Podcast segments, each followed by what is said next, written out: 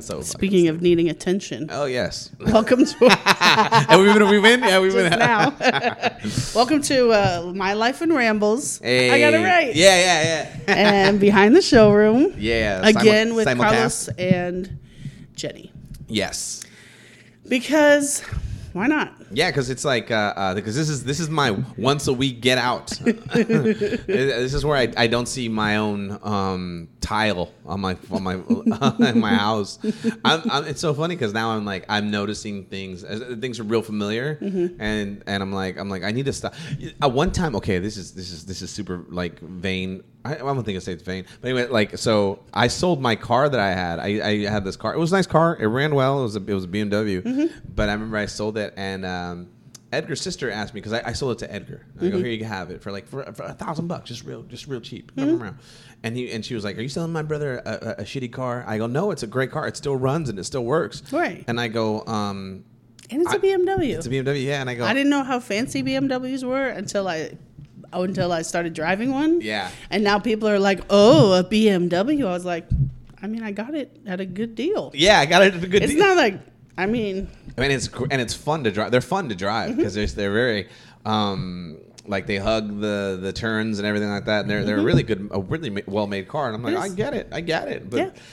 Um, it was funny because she goes, are you selling my brother a piece of shit car? And I go, no, it runs. It runs. She was like, why are you selling it for and so cheap? I go, I'm going to be real honest with you right now. I don't think I've ever been this honest.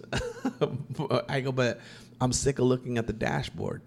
That's the only reason I sold the car, because I was just tired of looking at that dashboard. Hilarious. Uh, yeah, because I had driven it all over the place. So I went and I, got, I bought another one. And then um, it was just funny, though, because uh, that's how I feel about my house now. Like, I want to move out of my house because yeah. I'm sick of looking at the the, the tile, I, uh, the kitchen. Yeah. And I'm like, oh, so this is why people retire and start redoing their home because mm-hmm. they own it mm-hmm. and they can't move out of it. So mm-hmm. they're like, well, let's just redo the kitchen. I keep looking around and I'm like, we really need to paint in here.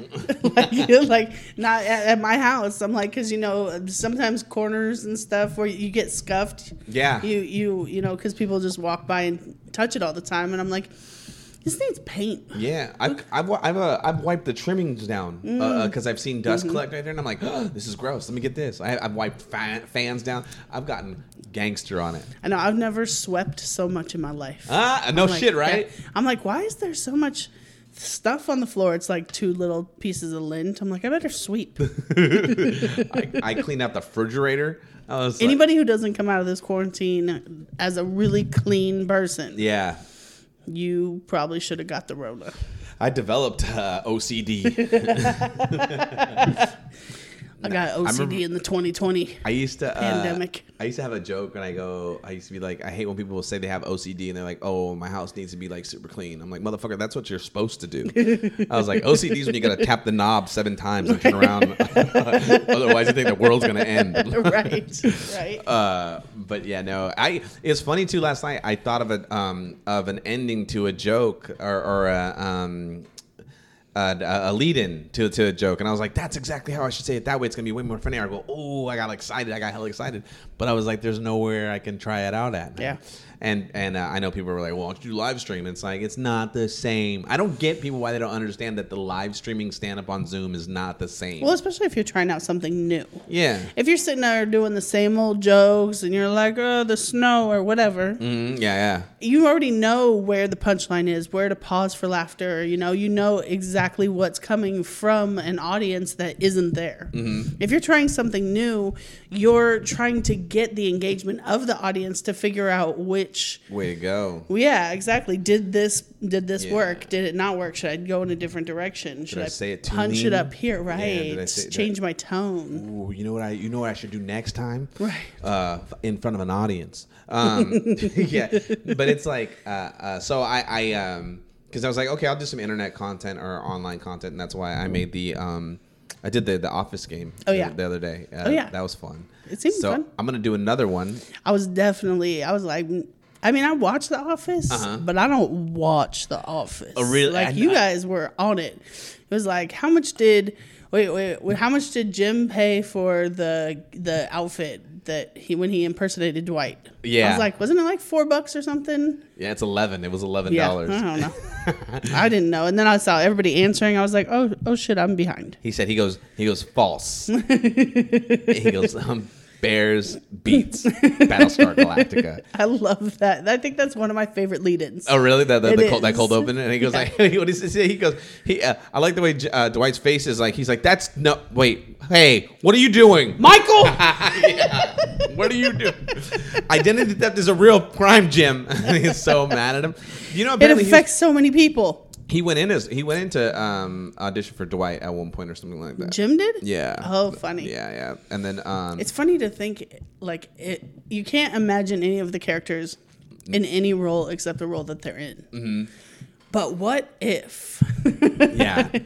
And one of the other one was like uh, one of the questions was um, how many regional managers ha- has uh, Scranton office had? Yeah. Uh, and. Um, Four. It was like four or three or two, and it's like it's nine. Really? There's been nine regional mm. managers, and it's um, Jim had been one had been oh. for a really hot second. Well, second. He was like a co-manager. But then they made him manager, and then Michael went to be a salesman. Oh, that's right, right, like, right, because they changed the um, yeah, commission and, structure. And Joe's like, y'all make y'all y'all make no sense, you know. What I mean? And then um, and then it's uh, uh, Creed at one point. And when he was making the acronyms, mm-hmm. and he was like, Bo Body, Bo Body. And he's like, what are you doing? He's like, we're making acronyms. He was all right, what's the first B? And the guy goes, business. And he goes, I like it. And then um, who else? Uh, Will Ferrell was. Yeah. E- uh, I, Idris Elba. Idris, oh, yeah, yeah, Idris, yeah. Idris Elba. Uh-huh. Uh, so that's four. Uh, Nelly was five. Nelly's oh, the one that that's took right. She's very. And then you got you got uh, you got Andy. Yep. You got Ed Truck that that his, his uh, cap got decayed, mm-hmm. uh, uh, and then there was um, Michael, mm-hmm. and there's one more. Who was it else that I, I I forgot right now? I just forgot.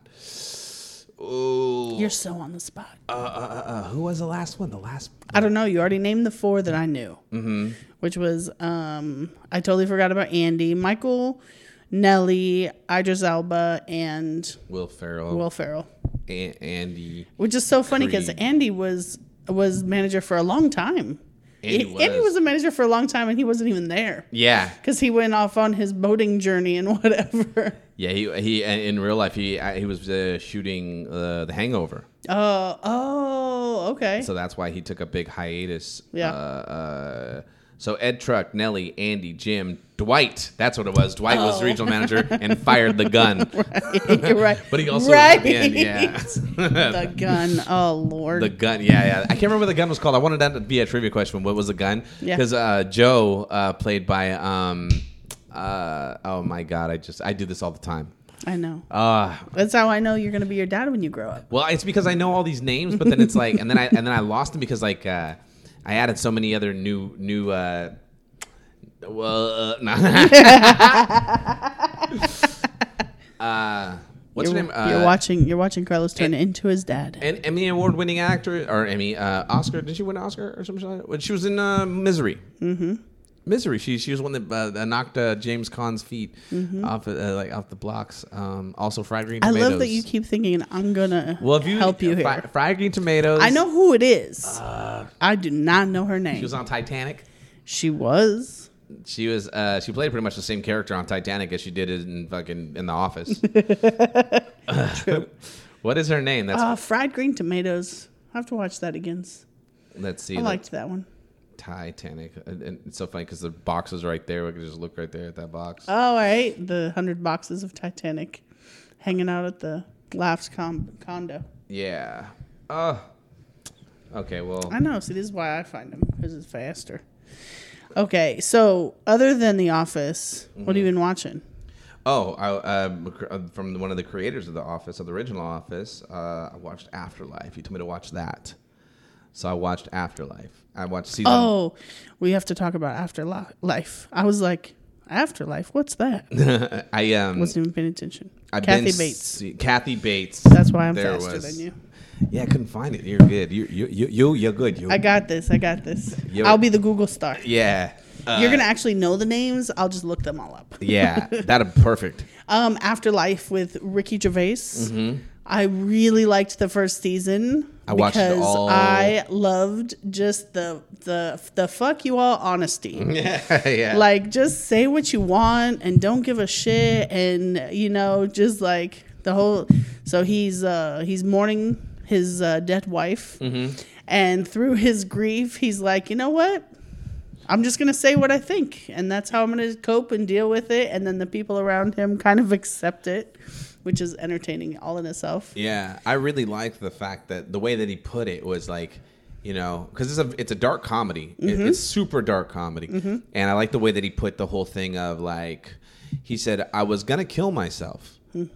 but then the dog was hungry. Right. And I was about to kill myself and the dog was hungry. And now that, now that I fed the dog, I'm alive. So everything after this is just whatever. It doesn't matter. Right. And and when he when he said that, I go, I get that. If I get tired of doing it, I could just kill myself. I could just kill myself, and that's and that's his that's his strength is like, when I'm done, I'm done. Because all this is right now is just free time now. Yeah. And I thought that was so interesting the way that he put that, because like, you know, uh, sometimes I'll, I'll I think like that, and then uh, it gives me the the. Um, The the courage. Like when he, like when he has the first One Degree show. Jesus Christ. Yeah. I've never been so scared. Of what? Of of you not showing up. Oh, yeah, yeah, yeah. Oh, my God. Okay. That was funny. Go I know. We're going to totally digress. Why not? Okay. I mean, we did last time. Um, so One Degree of Separation mm-hmm. is a show that uh, you started doing with Brad Bonner, mm-hmm. Ellis Rodriguez, Steph Garcia. Yes. And it is a funny look at suicide and depression. Yeah. Which, all in all, seems like a really difficult thing to do, but you all pull it off. Yeah, I go up on there and talk and, about it. And, yeah, so it's four comics that get on stage, do some material to show, hey, we are funny. We're comics. We, we do happiness for a living. Yeah. And we all struggle with depression. Mm-hmm. And so we're about to have the first show. And Carlos is always early, yeah. always on time. Very good at that. Consummate professional. And we're sitting there. And I don't even think about Carlos showing up because he's just always shows up. Because I got nowhere else to go. I got nowhere else to go. And he's just reliable. And so Brad is like, hey, have you heard from Carlos? And I was like, no. Is he not here? Mm-hmm. And he's like, no. And he's not answering his phone. No, I'm not answering my phone either. And I was like, what do you mean? Because I know that at the time, like, you had been going through it right around that time period. Yeah. And no one had talked to me in, in about two days. Yeah, I think I, I think I had talked to you maybe the day before or something, but mm-hmm. you were, but it, but it was kind of like a, I haven't I haven't left my house in three days, yeah. and I'm not planning on doing so, and that's what I was like, go to the gym, because it's always kind of makes you feel better yeah. to get out and get up, and so I was like, go to the gym, mm-hmm. and I think the last time I talked to you, you said I'm gonna go to the gym, so okay. So now we're it's like showtime. It's about to start, and there's no Carlos, and he's not answering the phone, which is completely unlike you. Uh-huh. And I haven't responded to anybody's texts. Yeah. And although I'm not an anxious person or a worrier, I still have the, you know, think about the worst thing that could have happened. You mm-hmm. know, obviously, if somebody doesn't answer the phone, they're on the side of the road dead. Yeah. But I was like, oh my God, what if he killed himself before the depression show? like like literally that could be the worst thing ever, and we were all super worried, and then I finally get a hold of you and you're like, oh shit, this show's at seven, not at eight, eight and yeah. I just left the gym. I was like, I have never felt so much relief though, yeah everyone was, was like so what worried. happened Every, yeah that was crazy. Uh, uh, everyone was like that, that, that, that I would off myself the night of the show up the, and um I was like, yeah, that would have been that'd have been fucking dope though, because then that'd have been like that gave the show like a lot of validity, like that would have. Right. And then, um, so we were gonna have Carlos on the show, but but, but and you made a joke about it too. Yeah, I said something like I felt like I like I like I'd have to be one of the. Um, I can't remember what I said. I don't know, but it was funny. There's that that whole that whole that whole show is somewhere on YouTube. Yeah. That whole that whole. Oh, um, is it? Yeah, the, the very first one. one? Yeah. I, I should go back and look at it and check it out. It's been out because I mean we've been doing this show now for like almost a year now, maybe a, a little over a year. A little over because I want to say the first one was like November, December of twenty eighteen. Yeah, because I I remember a long time ago, like I was talking at the talking to uh, to Brad at um at the Christmas party. Mm-hmm. And then uh, he was like, so how you doing, buddy? And I was like, oh, I'm, I'm doing better, you know, because, like, you know, I was I was sober and stuff like that. And, you know, and I was just like, yeah, I think I was in year maybe five or six maybe. And I was like, yeah, yeah, yeah. Um, and I was just talking about being sober. And he was like, oh, I didn't know that. And I was like, yeah, man, I've been doing it for a while and this and that. And, you know, so he's like interested in me. And then he started talking to me about, about, you know, stuff that he's been into and stuff like that. And I was like, oh, yeah, no, hit it, it just. Because I met Brad, mm, I want to say year four of comedy, maybe five. And uh, I met, I fucking ate shit. I went to, I did a casino gig in, I want to say was uh, Lake Tahoe. Okay. And it was like this, this, this shitty um, casino. There was like the, the, the casino, city casino room where it was open. Like it was just oh. in the middle of the casino and was open. And I, and I went up. It wasn't like a conference room. No, it was. A, and you know what's funny is that one was like uh, also too. It started.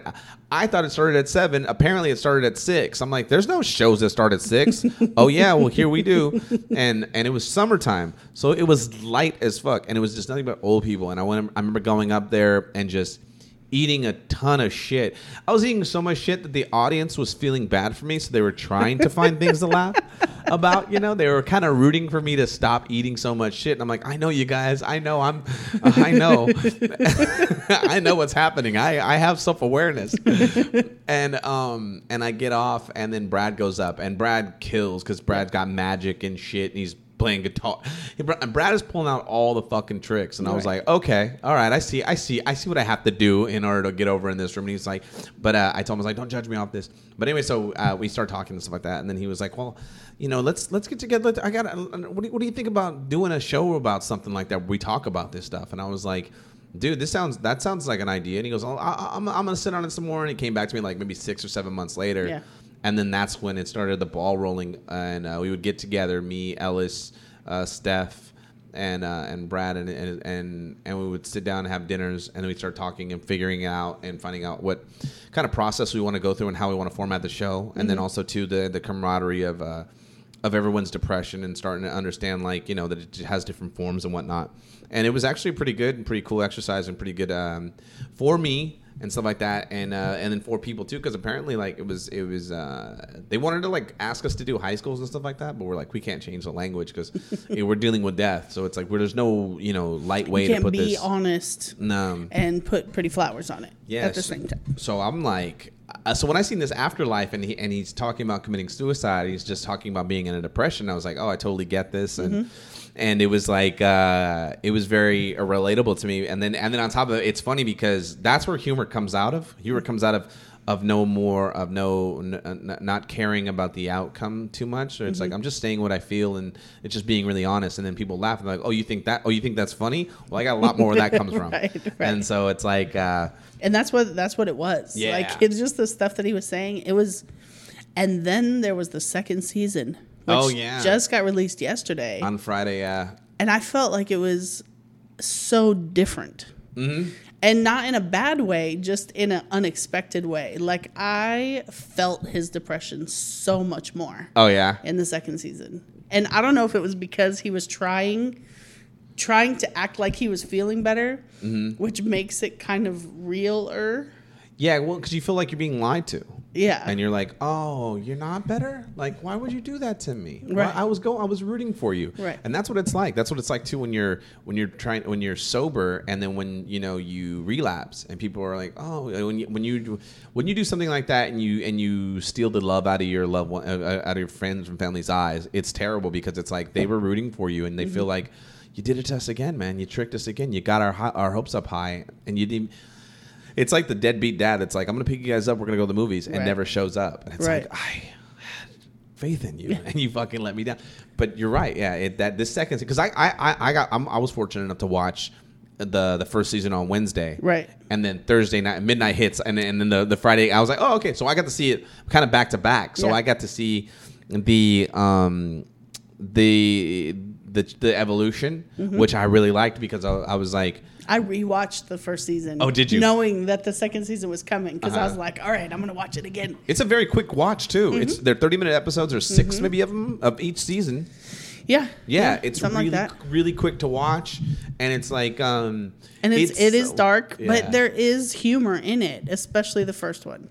Yeah, second one not as much humor. There is still some lightness in it, mm-hmm. but it just you could feel the the darkness more. I like how it uh, it also uh, shines a light on everyone else's uh, flaws. Yeah. Uh, on, on all the other characters' flaws in the second season, it's yeah. like we saw a piece of people because we're they're developing more of the of, of him and trying to understand his uh, you know his his thoughts of suicide and how can someone be so in love with the idea mm-hmm. and then um and then you just all these cast of characters where he you know the way he treats them and and whatnot and that's how he treats himself and then in the second season. You're starting to realize, like, oh, these people. Because the one thing that got me in the first season was when uh, there's a there's a there's a part where where the new girl and the mm-hmm. Indian girl, the new Indian girl, she comes and she tells him at one point.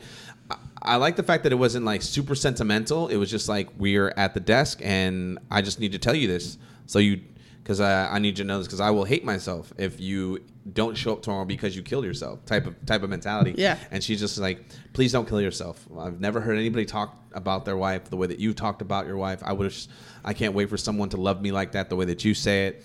And you make me laugh and I don't want you to go. I like like for my own selfish reasons, I need you to stay here, you know? And it's like, and it's so funny because it's like, yeah, sometimes you do need to hear that. And you people, and it's like, uh, I was I was like, I was watching, I started crying. I was like, dude, I was like, not only do I, I I'm like I have that little person in my head every now and then to tell me that mm-hmm. you know because I, I will get to a point where I'm or I'm completely slowly thinking like him like I just want to go to sleep or I just don't want to wake up or I just don't want to be around and it's like what does it even matter because like it's gonna it's just the same thing over and over again and I'd rather just not have the pressure of having to do this over and over again and get and get the same results and I was like this is fucking stupid I just don't I just want to go to sleep I just want to I want it to end.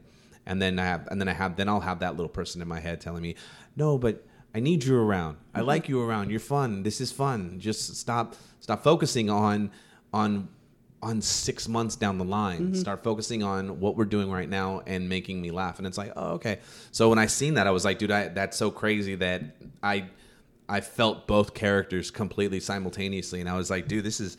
I was like, this dude really wrote. He they he wrote it exactly the way that it said sometimes to myself. And I was like, oh yeah. Cause, cause in essence, like I have to be by myself. So, you know, I can't rely on people to do that for me constantly because that's, because then you become really too needy and I don't want to be that guy. That's my problem was like, well, and anybody yeah. relying on some, on other people constantly to better their depression yeah, uh-huh. is also going to end up in failure because they, you can't, that person can't always be there mm-hmm. because they do have their own problems and their own issues. And, and that happens in this, in this season in the where second one, yeah. there, there are other people, there are other characters, their lives are going to shit or, you know, going good, or there's things being taken, they're, they're, they're, being taken away from yeah. this central character.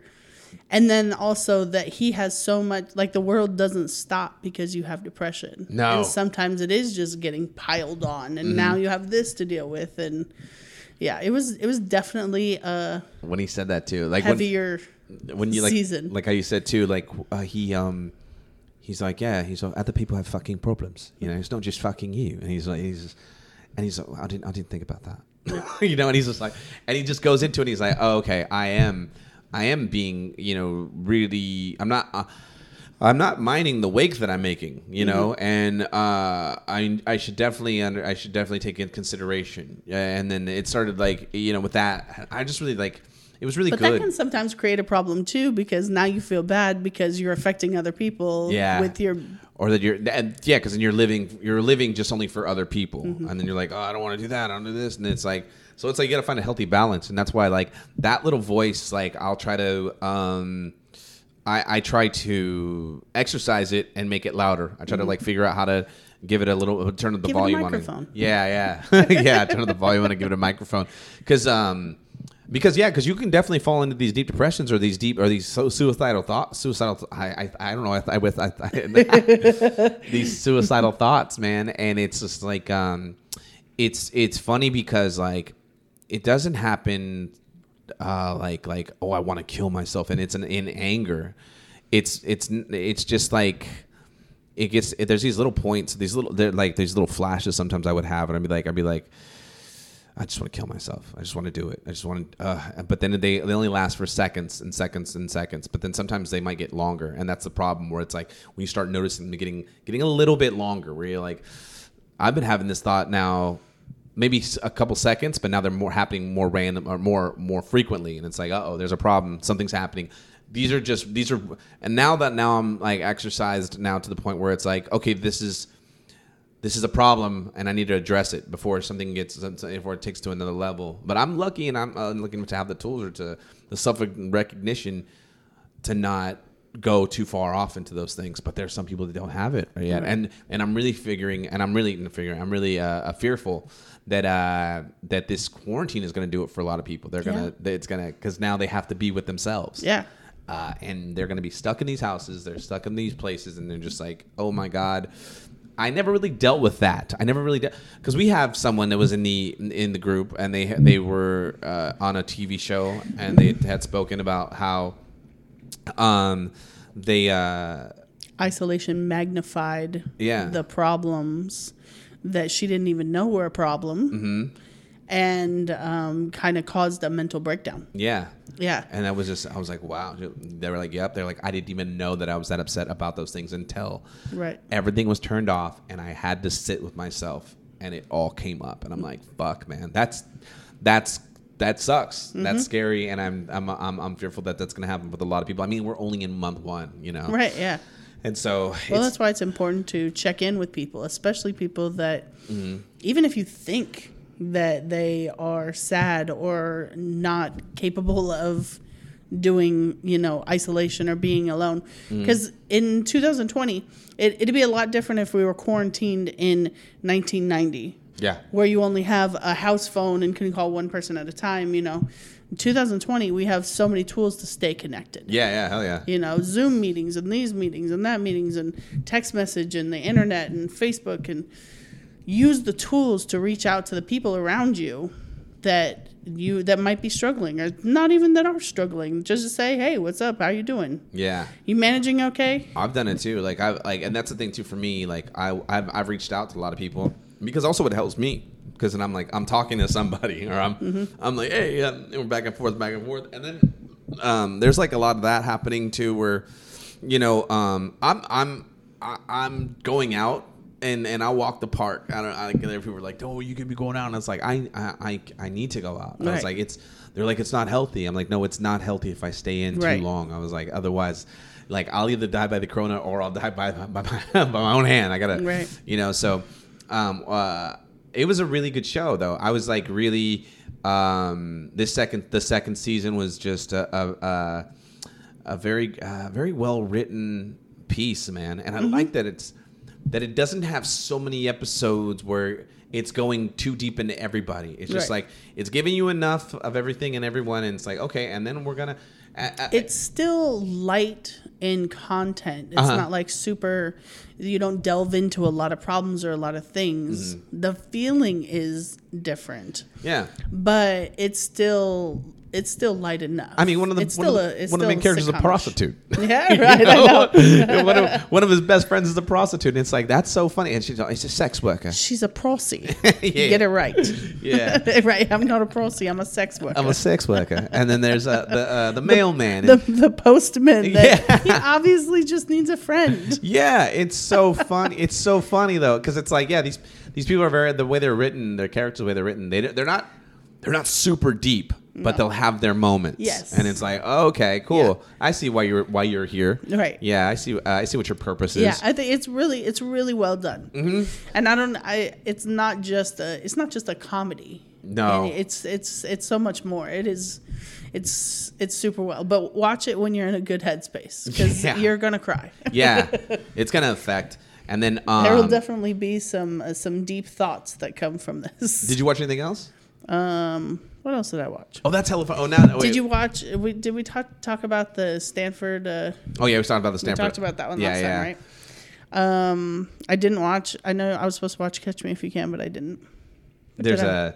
a. Oh, so that, did you see what D J put it, post? Yeah. yeah. D J. D J's love note to yeah. Carlos Rodriguez that not only did you post, but now we're going to talk about. Um, yeah. Shout uh, out D J. So D J Sandu sent me a, a thing and uh, a text. And uh, oh, I got. I have a story about this after you do this. Oh, really? Go. Okay. Okay. Here, could you no, read? No, no. Oh, yeah. Oh, yeah, because I'm, I'm horrible at, at, at reading out loud. So D J Sandu is another Sacramento comic. Uh, moved to Vegas. He's back in town, I think, with his family right now. Mm-hmm.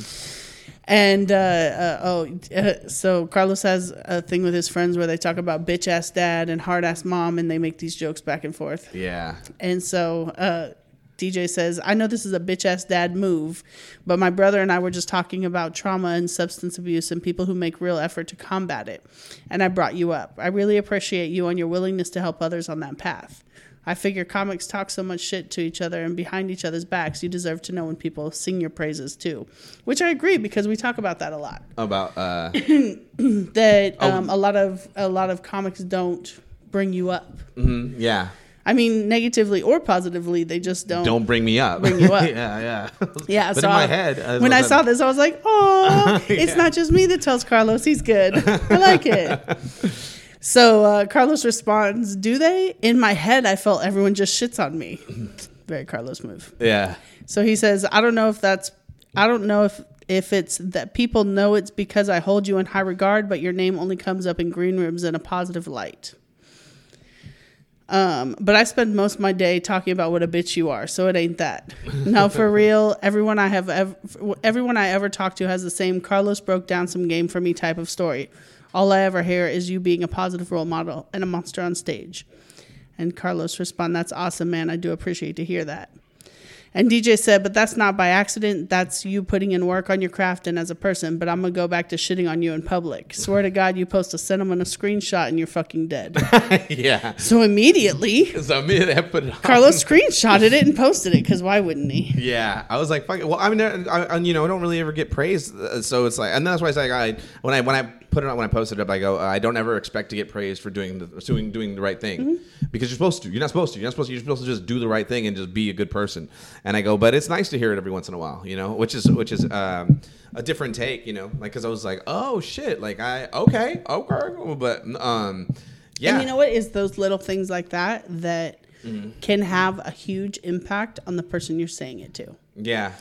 So my story, I mean, heck, we're talking about depression and suicide. Why not? Ah, what you got? I, um, I had a, a family friend who I knew for years that I'm not going to out on my podcast, whether or not they listen to it, but, oh. but, um, uh, had always, always been there for my family. Like if something went down, my house got broken into and I called him and he came up over and boarded up a window. Mm-hmm. I hadn't talked to him in like two months, but just always there for my family. He was going through a, a rough time um, in his life, and we hadn't really connected for a while. And uh, I just one day I was like, you know what? I really appreciate this person. And I sat and wrote an actual letter. Uh-huh. Like I typed it because I'm white and that's what we do. Shut up. Where'd you find a typewriter? No, it was on a computer, bitch. Okay, okay. So I typed up this letter, printed it out, signed it, mailed it.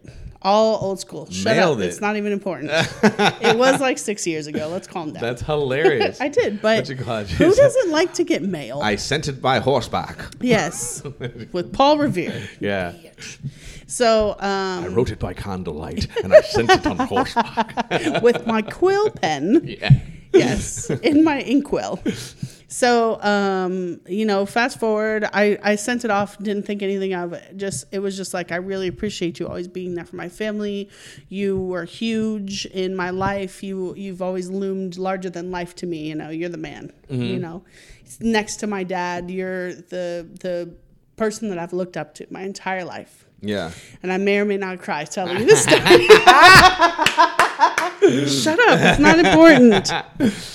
Okay, so I'm going to stop looking at you while I talk. Okay, okay. um, so fast forward, and I don't know how long it was later, month, two months, three, it doesn't matter. And I get a voicemail. Mm-hmm. And um, it tore my heart into pieces because this, like I said, larger than life, like manly man that, you know, mm-hmm. is on my voicemail. And he's thanking me uh-huh. because he had received this letter. and he's super emotional on this message. And I was just like, what? Uh-huh. But he tells me that um, around the time that he got the letter that he had gone up to Forest Hill Bridge. Oh, really? And this was before they like had the guards up and did all that. And he was going to jump. And for whatever reason, he didn't. And it was, you know, within that same time period that he got my letter. Oh, wow. And it really just meant uh, so much because he felt so low. And just to be reminded that somebody thought mm-hmm. of him and that thought so much of him. And he's like crying at this point. And he told me that, he goes, I framed it. Oh, really? Oh. And I put it up on my wall just as a reminder that, you know, I am loved uh-huh. and that I'm worthy of it. And I was like, oh, my God. It was so...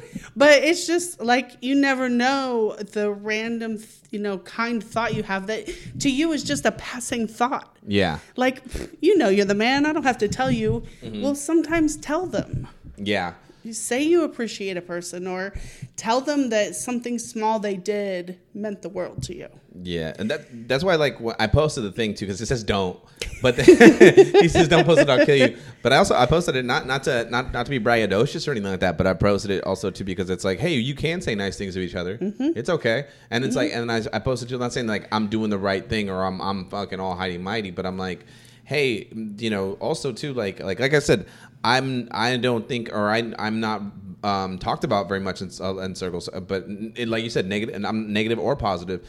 Um, just keep doing what you're doing, and something will happen, or people will know, or you know, just you know, be good in your own skin.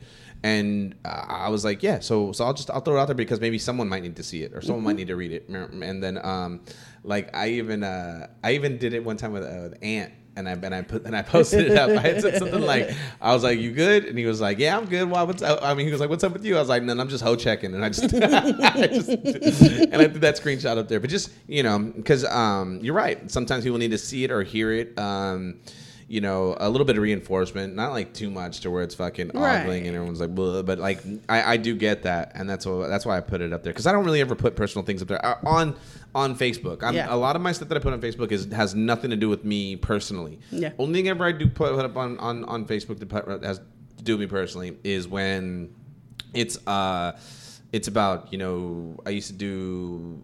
On on the on amateur nights, I would I would pick people up uh, if they were drinking and uh, oh, yeah. and I'm in town. If I if, if I had a, if I wasn't working that night or something like that. I'm and like, he's not talking about amateur comic nights. He's talking about New Year's Eve yeah. and uh, Cinco de Mayo and amateur drinking nights. Amateur drinking nights, where yeah. people that don't normally go out and drink go out and drink because it's a festivity type of thing, and they're just all over the place. And like I'm I'm very feel, fearful. And they're not they're not good enough alcoholics to be practiced in. Yeah. How not to get. I'm, caught up. I'm worried that like uh, Sam Kinison died sober, mm-hmm. you know, and but he died in a drunken car accident, mm-hmm. which fucking blows my brain. Like this guy finally sobered up and then gets taken out because of a partier, and it's like, dude, I, I always worry about that too because like I'm sober now and I get off of stages and I get out mm-hmm. of work and now it's I, I'm off stage at midnight, mm-hmm. and then after I'm done shaking hands and all that stuff, it's twelve thirty, it's twelve forty-five. And then I... I drive home at amateur hour all the time. All the time. Amateur hour from one o'clock to two o'clock in the morning. People are out. And they got they either got kicked out of the bar already because they've been fucked up. And now you're... Like, I've seen people swerving in front of me. And I'm like, dude, I, I've called. I saw a car the wrong way on the freeway. Oh, really? Yeah. And, but it had... there it, a crash had happened. And they didn't look well. And I was like, just... It was not... It had just happened. Oh, wow. Like, there was one cop there. And... It was bad. Yeah, I, I've called because I'm like, um, I remember one time on New Year's Eve, I was uh, I was doing a uh, John Fox room up in um, Santa, um, Santa, what is it, Santa, Santa, Santa Rafael? Santa Cruz? Santa Rafael. Santa Rafael, right? San, San, San Rafael. Santa Cruz. No, no, not Santa Cruz. Not Crow's Nest? No, it wasn't Crow's oh, Nest. Okay. It was like, it was, a, it, was, it, it was a theater. And it was a okay, theater. Santa on, Rafael. Yeah, we'll yeah. Go with that. And then, um, and uh, I was on my way back. And and um, there was a car and it was all over the road. And I was like, yo, I got to call in. Yeah. And I was like, because, you know, I mean, like, it, it, I, it, like years ago, I'd be like, oh, that's a bitch move. Da, da, da, da. But now in my head, I'm thinking like, no, I'd rather have this guy have a ten thousand dollars fine and do some day, time in jail rather than him kill someone. Mm-hmm. You know, I'd kill a family member. Well, and because when they get in that accident, it's mm-hmm. not them that dies. No. Statistically, because... I mean, when you when you get in an accident, you're supposed to not tense up. Yeah. Well, you're drunk. You're, you're the loose. one that's not going to tense you're up. You're loose as goose. But the family that you just hit head on, yeah. they saw what's coming. Yeah. And then, like, you know, or a family member, you know, someone someone getting killed. And it's like, now this guy um, is got years, mm-hmm. you know. So I, I think that I, I that's how I kind of, like, justified it in my head. Um, but it's it it's it's a it's a terrible thing, man. So I, I would do that, you know. I used to hate my mom. Uh, would always be like, you know, I worry about you driving home late at night, and da, da, da. And this was even before I I um, uh, took over the club, before I bought the club. I uh, you know I in my late twenties is when I started going out because I was freshly divorced, and I'm like, hey. Right, but I don't drink and drive. Mm-hmm. I've never drank and drive. I don't know. It got. It got hammered home to me in my head. How long are you on the club for? Uh, ten years. Ten? Okay. Yeah. yeah. So I'd go out. I'd go out with Leslie, who used to manage the club, and, mm-hmm. and Chris, who worked at the candy store next door, and, you know, but I never drank. So, you know, my mom's like, oh, I worry about you driving home, and da-da-da. And I'm like, I don't drink. What's the problem? And then finally one day she was like, I'm not worried about you. Mm. I'm worried about them. And how they, you know, because yeah. them hitting you. Mm-hmm. I was like, oh, well, that makes more sense. I remember that. I'm like, I'm a responsible person. It's so funny because you're talking like, about. Yeah, like, but are they? Uh, I, you ain't lying. You're right. I remember when, uh, uh, oh, because uh, about the suicide and stuff like that. I remember the first time I thought suicide was a good, a really good idea. And I was like, oh, shit. This is, because uh, uh, they go, because, okay, so I would think about suicide a lot. And then, but then, like, you know, would leave it like, that's stupid, that's dumb. Why would, why would I do that? Da, da, da, da, da. That little, that little voice told me, hey, shut up. And then, but then one day, that voice didn't check in. Yeah. And I was like, uh, man, I, I just, you know, I just don't want to do it. And then, um, and I was like, yeah, it sounds like a good idea. And then I was like, oh shit, this is that moment that they talk about. You should call, mm-hmm. you know. And I'm like, okay, I'm gonna call. Mm-hmm. So I call and uh, they send me. They you go, just call the hotline. I call the hotline, okay. And they go, "You uh, you have you have a uh, medical insurance?" I go, "Yeah." They go, "Okay, go to Kaiser. Kaiser has a program." And I go, "Okay, cool." So I go to I go to Kaiser and I go to the program. This is when they put me on uh, uh, Lexapro. Okay. They gave me well, they gave me Lexapro and they gave me um, group therapy. And so I went to the group therapy and I remember they were like, you know. Um, They go, we're gonna practice. We're gonna practice an exercise on, on how to be calm or how to, you know, how to relax. And I go, okay. And I, and they go, any questions? And I go, what do we do when we're done relaxing? After we're done. And I, they, they all, everyone in the everyone in, in the audience, everyone in the room laughed. Mm-hmm. And I and I go, oh, that wasn't meant to be a joke. Like I was seriously. Like, yeah. What do I do after I'm done relaxing? Like, is there a time limit? And do we stop? And then she was just, and then they all left, and I realized, oh shit, like I'm thinking way too ahead. Mm-hmm. I'm not being present. And I go, oh, okay, okay, okay, okay. And then um, I they gave me Lexapro, and I took that, and I didn't like the way that made me feel because I was on it because I didn't feel anything. Like I went to work and just worked. Yeah. Like I just was just like a drone, and I go, oh, I don't. Don't like this. Like I, I was gaunt. I like I lost all this weight. I looked like shit. I look, I look, I look sick, and I look like the mechanic on um um. I have a picture, and uh, and it just looks, it looks so sad. Um, and so I, I stopped taking that. And they tried to put me on something else too. They tried to give me Prozac, and I was like, you know what? I think I'm not gonna do these pills. I'm not a big fan of this. This is not, this is not for me. Mm-hmm. And then um, and then that, that's when I wanted to get sober. And I remember when I got sober, the uh, when, the, when I tried to get sober the first time, like the very, very first time, I kept uh, I kept like figuring out in my head, like, oh, if I if I just do blow, I can go to A A and just, you know, because I'm not drinking anymore, so I just I just do blow, and then it's like, oh, well, that doesn't work. That, that that's not sober, and that's why I'm saying, like. Um, when people say sober, it's like you don't do anything. It's like you can't smoke weed and right California and, sober. Yeah, you can't. That, yeah. yeah, you can't do that because that's not that's not. You're just you're you're just not doing. You're just not doing one thing for the other. You mm-hmm. know, and you're still doing a substance in order to get through mm-hmm. or get by. And it's like uh, so. You know, I can't. I can't be like, oh yeah, I'm sober. I don't drink. You know, but I do meth. It's like it doesn't. That doesn't make sense. Even if you replace it with anything else that's legal, you know, like people mm-hmm. are like, oh well, weed's legal and weed's acceptable now. And it's like, but so is alcohol, mm-hmm. and that's why it's a problem. And it's like, so, you know, I, I had to. I had to completely quit everything. The problem is the altering effects that it creates that you crave. Yeah. To not be you. Yeah, and then self-medicate, and before you know it, and I'm not a doctor, and when I say, you give me the keys, uh, I'm out here. I, I have, my reward system is all fucked up. Yeah. So that's what I have to, I had to like really uh, hunker down and figure out a, a good reward system for myself, which is still fucked up. Like, I'm like, oh yeah, I'll go to, I've had to uh, check myself going to gas stations on on the road. And like, yo, man, I don't need a king-size Reese's. Mm-hmm. You know, I don't need two of them. Mm-hmm. It's like, okay, well, let me kick even back. Even if they are two for four dollars. Yeah, even if they are a good deal. And that also, also makes you so mad. That is so my problem. Yeah, because I'm like, I just want a bag of chips. Well, there's a better deal if you buy two bags. Yeah. Well, why wouldn't I buy two bags? Why wouldn't I buy two bags for seventeen cents well, more? Well, mostly because you know you're going to eat them both now. Yeah, because mm-hmm. I have a problem. Mm-hmm. um, but, uh, yeah, so I I remember that. And then um, I just... Uh, uh, what? A, wait, I'm sorry. I just went off in my head and then had Happens. seven conversations and then came back and we're like, oh, shit, would that, we start that one or did we not start that? Okay. And we're back. Hello again. And now... Um, was it say we're just having the pre one degree show right now? I know, no shit. we're I know, warming I really, up for the. We went super depressing and super dark, and well, uh, I fi- we can we can switch it up because I did figure out I did watch one other thing. Oh, what else? It was you a watch? quick uh, four episode uh, Unorthodox. I seen a piece, uh, or I seen the, a trailer for it, but mm-hmm. I didn't watch the whole trailer because I was like, it was something about like a lady, right? Uh, Amish. Uh, she's Jewish. Oh, she's Jewish. Okay. And she uh, lives in Williamsburg, which is in New York. Mm-hmm. And they are like strictly traditional Jewish. And she leaves.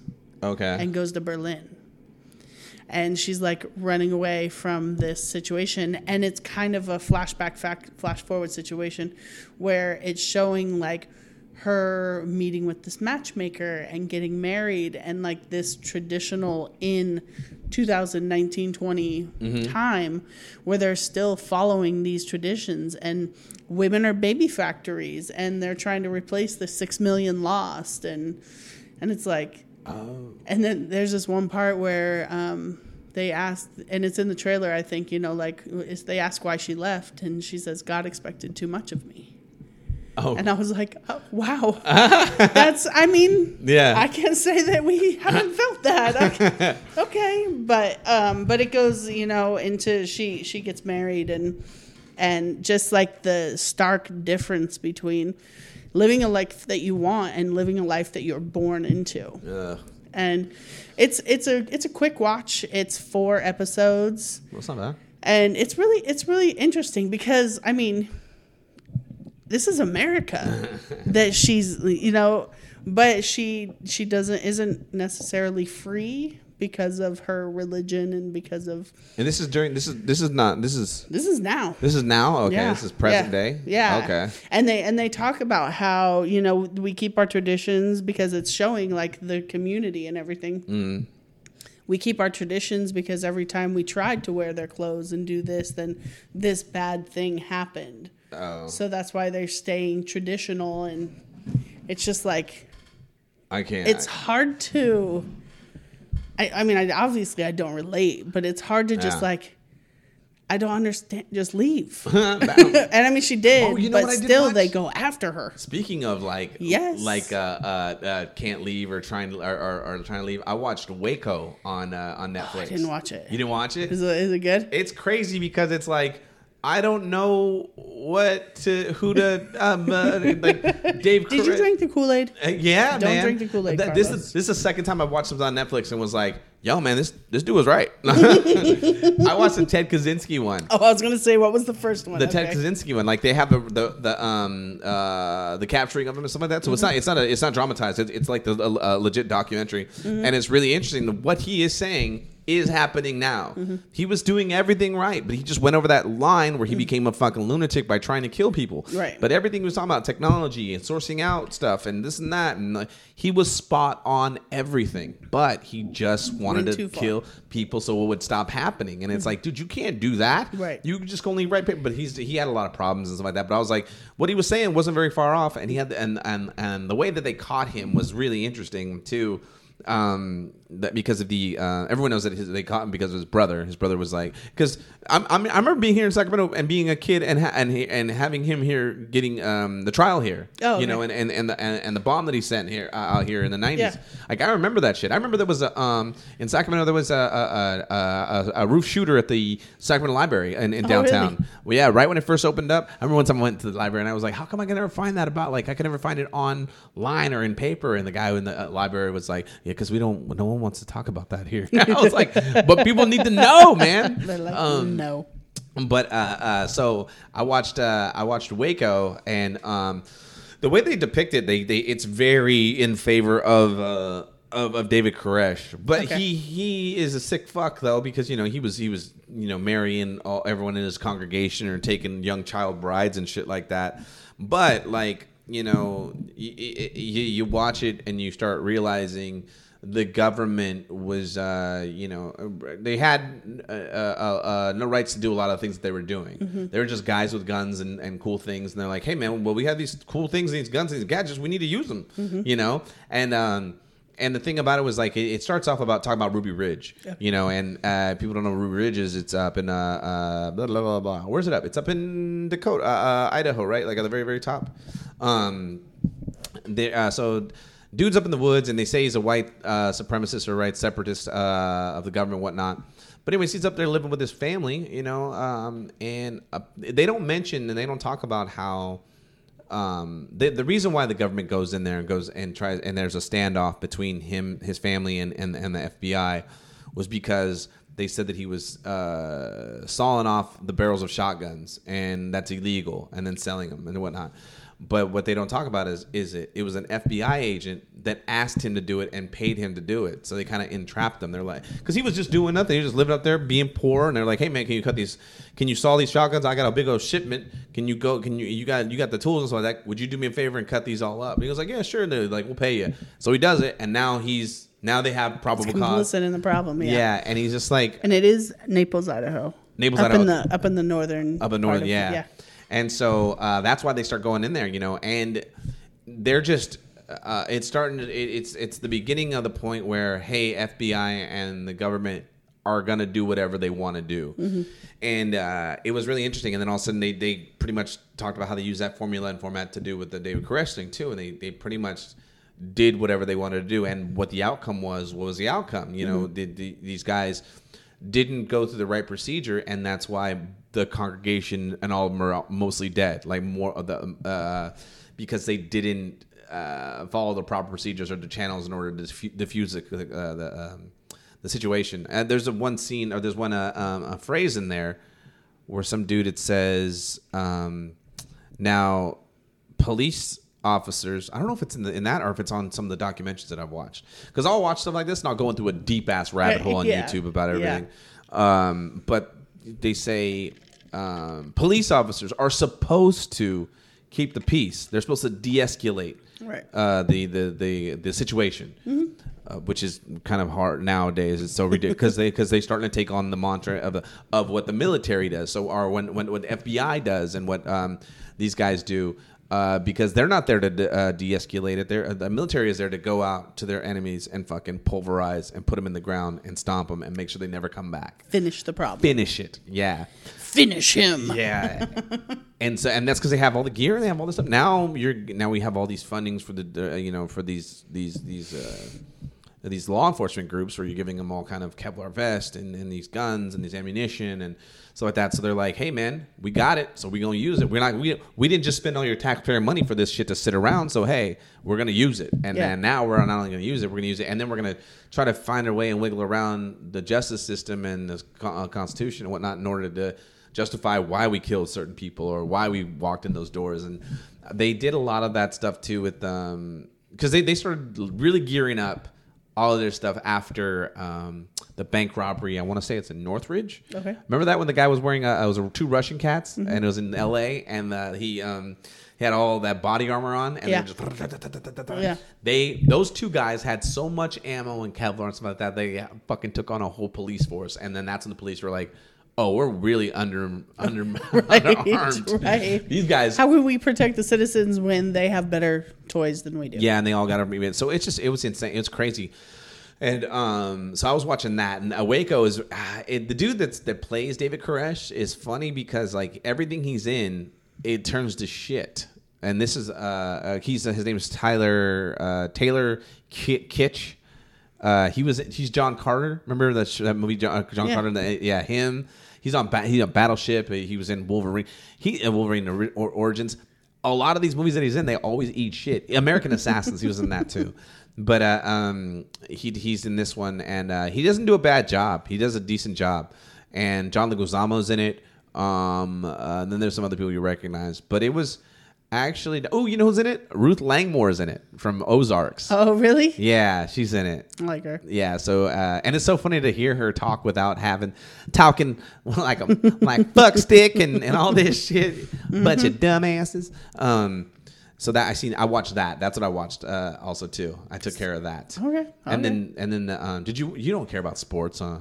Oh, I care deeply. Great. So the uh, the the draft was this week. It was crazy. Yes. Wild. They they drafted three wide wide receivers. I had to think of what W R stood for. I was like, fuck.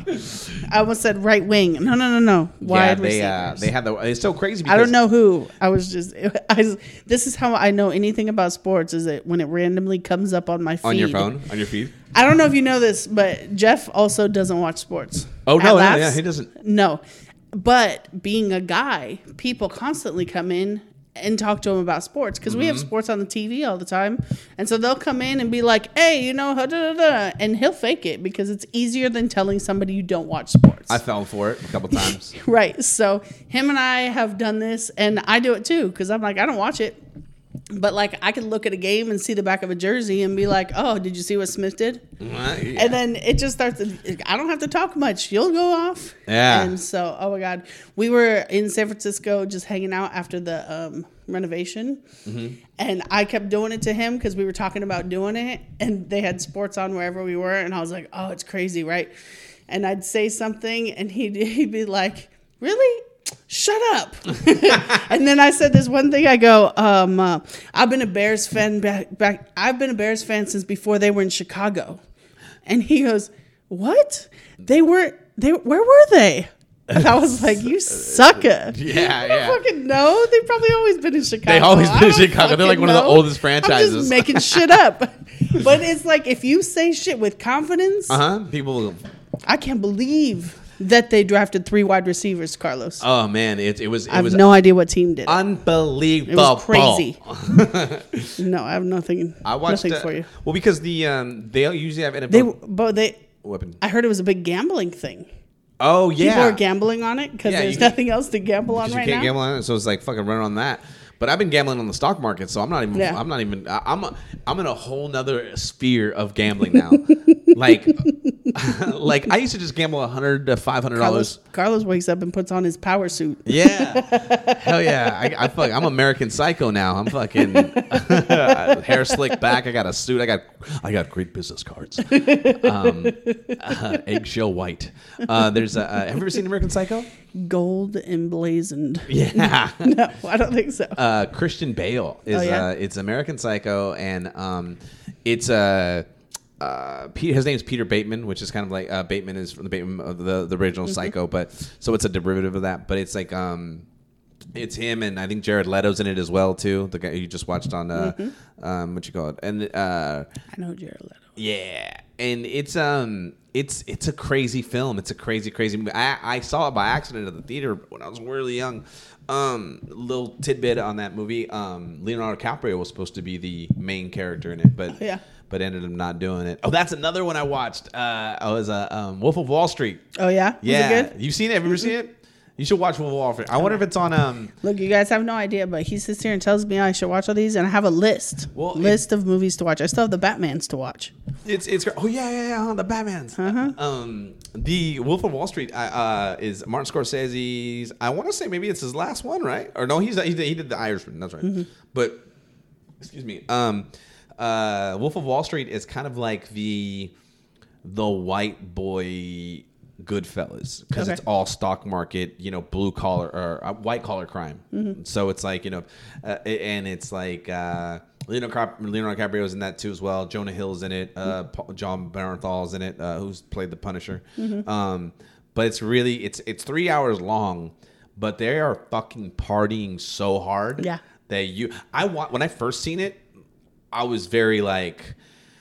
Like, fuck, man, I felt like I was like, I, I, I remember. You had to go to a meeting. I, yeah, huh? I had to go to a meeting. I was like, I remember that. I remember being coked out like that. And I go, oh, I remember being drunk like that. I remember fucking it just being wild. And it's it starts off like it has like this whole little, you know, you know, setting up the characters. But then it just takes off, and this this guy's ride is crazy. So the, what happened, this guy's name is Jordan Balfour. Mm-hmm. Um, it's a real life, it's a true story. And um, what happened actually is... Uh, Cheech and Chong. Mm-hmm. Uh, Chong was went to prison for making pipes.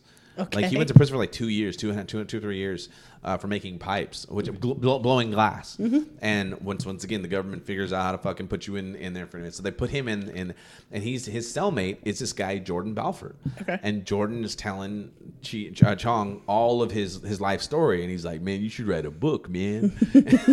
And so. Uh, uh, He was like, yeah, man, put all that stuff, write a book. And so he wrote a book. Yeah. And his book it kills it.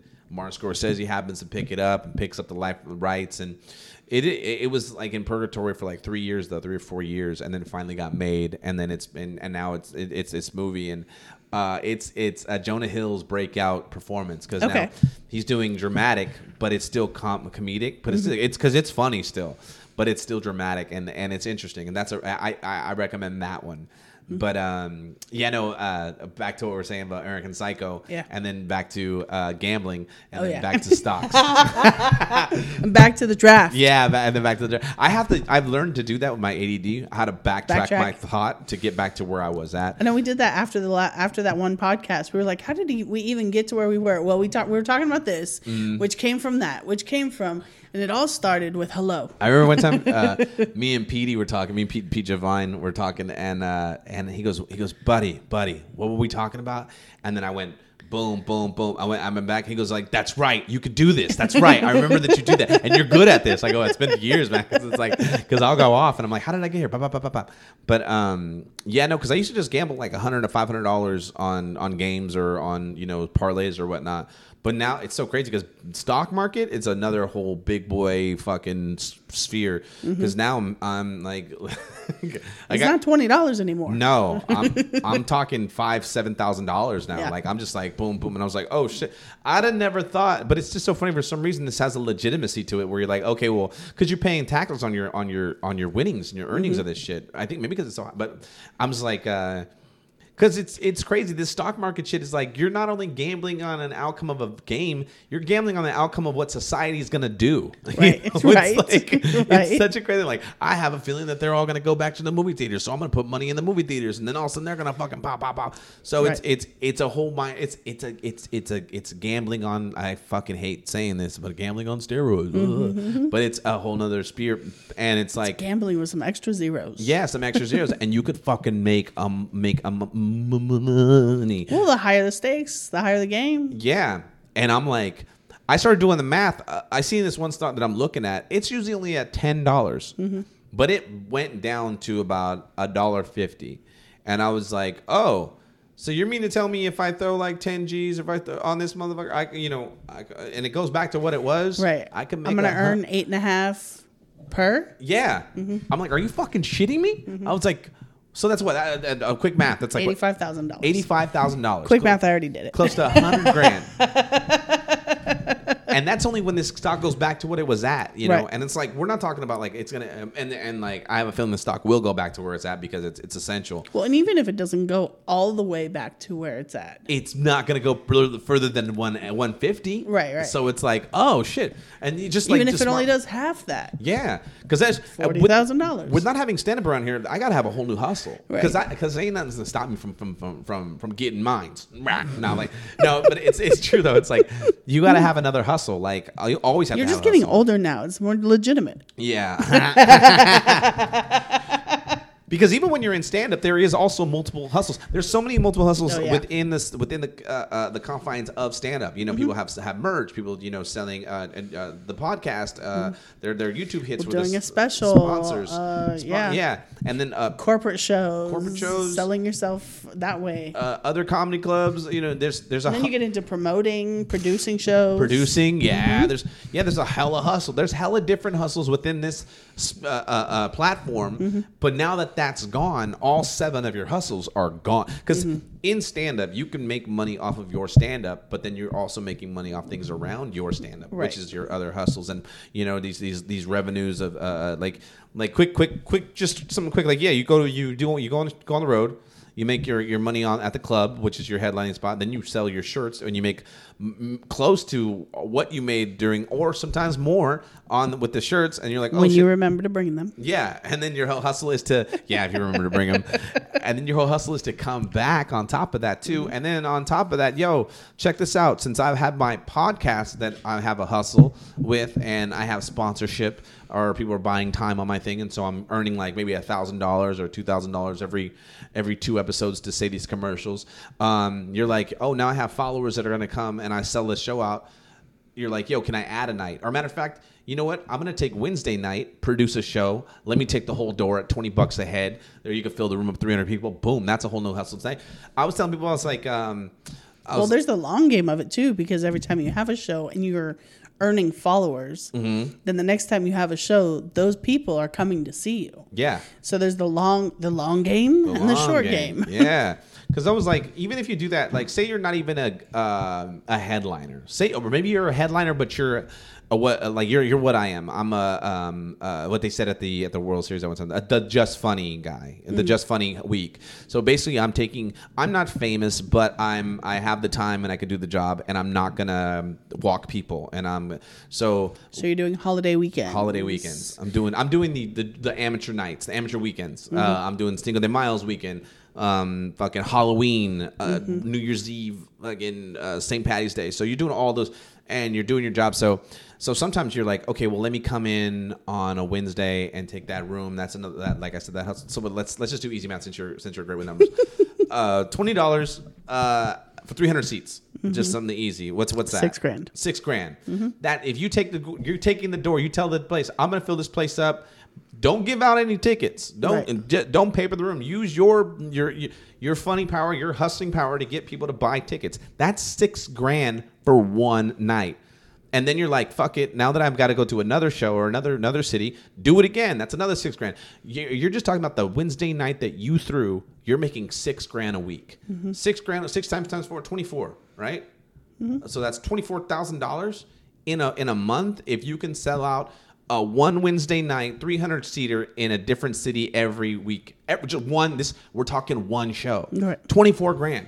Right. You're making uh, people what people make close to people make thirty thousand dollars at entry level in the state of California. If you become a, a key data operator or a tax tech one or anything, you're you're you're bringing home close to to to twenty-six, twenty or thirty thousand dollars a month. So you're telling me that I only got to work one night a week, you know, and doing something I love to do. All I got to do is hustle my ass off and get people in these doors. And you're going to give me uh, twenty-four thousand dollars mm-hmm. for a month. People make that in a year. Fuck out of here. That's a whole. And then there was the quarantine. And then and then the quarantine. And that's and that's when it all, all just rolled up. So now you got to have a, a whole new hustle. So I got to figure right. out a whole new way to figure out how to come. And it's so funny because the game is going to be completely changed once this is over mm-hmm. because it doesn't it's not going to work that way no more.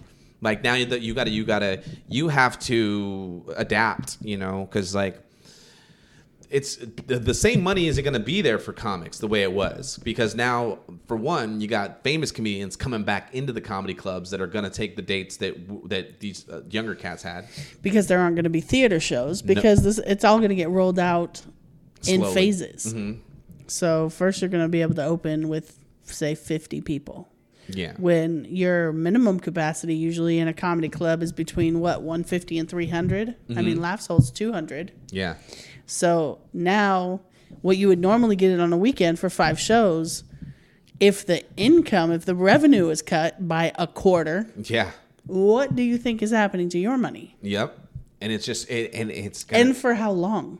That's another thing, too. Because now we've got to wait to see if that spike happens mm. once they lift the quarantine and people start going out and being normal. Is the is it going to go back up? Are yeah. we going to have to quarantine again? You and, know? And on top of that, the expenses of what the club is going to have to go through, like...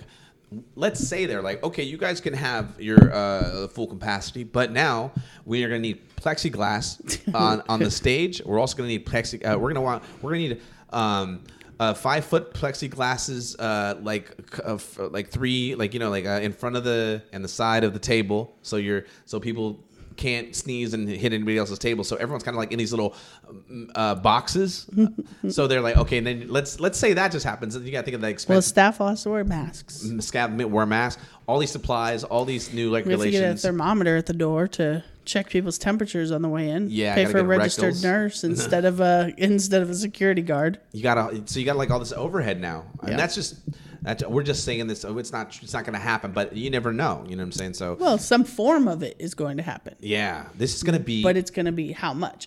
And at, what's what's today? April twenty-fifth. twenty-fifth. The stay-at-home order goes through on May first. They haven't even started talking about opening. No. They haven't even hinted at opening. No, they're not gonna. No, it's not gonna open. And it's like. Uh, I keep hoping for May fifteenth, but that's just me being hopeful. It's going to be like how airports were after nine eleven. I just want everybody to know that as soon as it's allowed, mm-hmm. we're motherfucking opening. opening. It's happening. We will figure it out. It's just a trip, though. Like, this is going to be like how airports were after nine eleven. I never got to fly prior to nine eleven. My first airplane trip. Really? I, yeah. I took off. I went to um, Europe in two thousand... two thousand, right, right after the uh, two thousand two. Okay. So I went in two thousand two. That, went to, uh, that was the first time I ever went on a plane. Fucking thirteen hour fucking plane ride. Scared as shit. Uh, what you got? I was, I was scared flying too. But when I flew back, I wasn't. I wasn't tripping. But um, but I never got to fly prior to. But I so I've only known. I've only known security checkpoint and security. I like flew by myself mm-hmm. as an unaccompanied minor. My brother and I, when I was like thirteen, which was in eighty-two. Yeah, we flew across country. Like, I can't imagine sending my child on a plane across country. Yeah, the uh, but there was it was a whole program. Like we, I heard you can walk to the gate if you yeah. even if you had a, even if you didn't have a ticket, you can walk to the gate. Yeah. And say goodbye. Yeah. yeah. You, I mean, you used to come out of the come out of the plane, mm-hmm. and your people would be waiting for you right there. That's crazy. Not like just pick you up in the car outside a baggage claim, but mm-hmm. they'd be at the gate waiting with like their little sign and like, oh. That's insane. Yeah, because yeah. I've never had that. I've never. I've only yeah. known. I've only known the go all the way to the gate, stay right mm-hmm. here, take your shoes off, take your, everything out of your bag, yeah, strip. Not, that's all. So oh, that's just me. Ah, but that's a trip though. That's what's gonna happen with. Going out now. That's yeah. gonna happen at restaurants. At restaurants. We're not we're just talking comedy clubs. We're not even talking about restaurants yet. We are a restaurant. Oh yeah, we are a restaurant. God damn it. Yeah, yeah, yeah, yeah. That's why we're gonna be able to open. So that means so what about the what, what okay, I, forty for forty is that that's kind of like pushed hold up. Motherfucker, we are having that. Yeah. That was a little violent. I, but for the forty for forty is in August. It's in August, okay. If that has to be the first thing we open up, no, we're going to be open before then. God yeah. damn it, I don't know. Because I was wondering too, like what, like with with the with the Big Pine Festival, like with the comedy bill, because I know that they. Sh- yep, that's September. Yeah, because I know that, that what you call it shut down. Um, that's going to be a fucking if that cracks off, if, if the forty or forty cracks off, or if, uh, the Pine cracks off, those are going to be the crackers from fucking festivals. Everyone's going to be so happy. It's to be gonna out. be. Um, we're going to do it. God damn it. Yeah, because it's. Uh, Here's the thing. Here's my theory. Mm-hmm. Well, because, uh, you know, you, we everybody talks about this back and forth and, and you know, the, to know there's no answers because no. nobody's giving us answers. So nope. everybody's just guessing all the time. Mm-hmm. And I hate to do it. Here's my uh, uh, my guess. This shit's going to be open for uh, before training camp. N F L training camp. Okay. I see it. I hear because you. Because N F L will not be canceled. No. We'll be open. That- and when is that? First week of July. Is like, it? Yeah. I don't know. I think you told me that. But how would I know? Yeah, I think so. But it's like I just told you I make up sports facts. Yeah, because uh, the Hall of Fame game, people already they've already been playing, and that's pre-season. That's preseason. Yeah. Yeah. Yeah. So. So we're gonna have to be Hall open. Game, Hall of Fame game is like an August tenth or some shit. So they've been they'll they'll practice the training. We're gonna have to be open by then.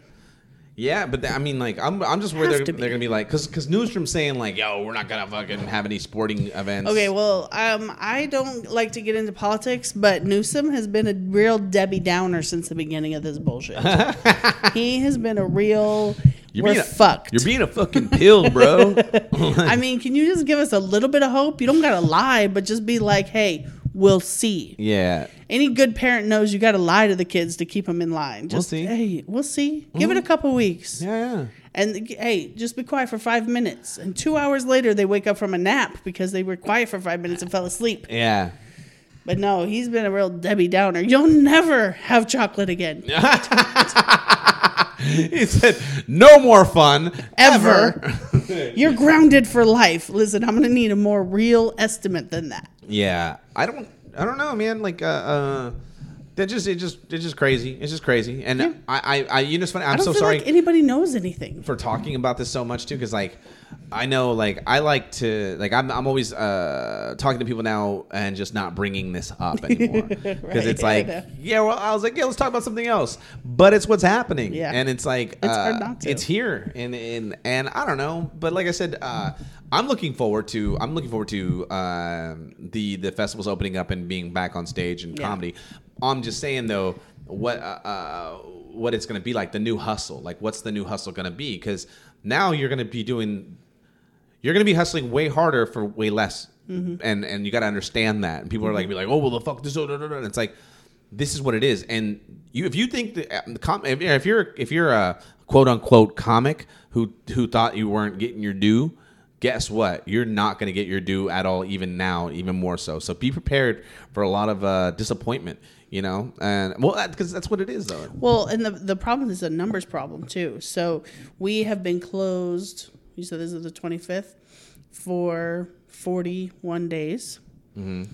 So that's been five and a half, almost six weeks of shows that we've had to cancel. Yeah. So if I'm booked through fall already... I have five weeks of work to make up yeah. for people that haven't worked, mm-hmm. that I had to cancel on. And uh, because I'm the kind of person that I'm going to get them, I'm going to get them right. Yeah, I'm going to get them back in. Mm-hmm. So now it pushes the people that would have been winter, spring, five weeks back. Mm-hmm. So it doesn't just affect the people that got canceled on. Well, now, like you said, there are comics that do theaters and do bigger places that aren't opening up yet. So now they're going to be trying to get into the clubs too. Yeah. And that's a bigger name. Yeah. That's going to bring in revenue to hopefully make up for the lost revenue mm-hmm. that we've just had. So it's going to affect not just now, but it's going to affect the next year to, you know, however long. Oh yeah. Of bookings. Mm-hmm. I know, and I was. I was and on I mean, we're. Uh, I, I don't know. We we're gonna juggle it the best we can. I can only do what I have to do, mm. but I don't even know because if we only have a fifty person capacity, I don't even know what we're doing with that. But I can't.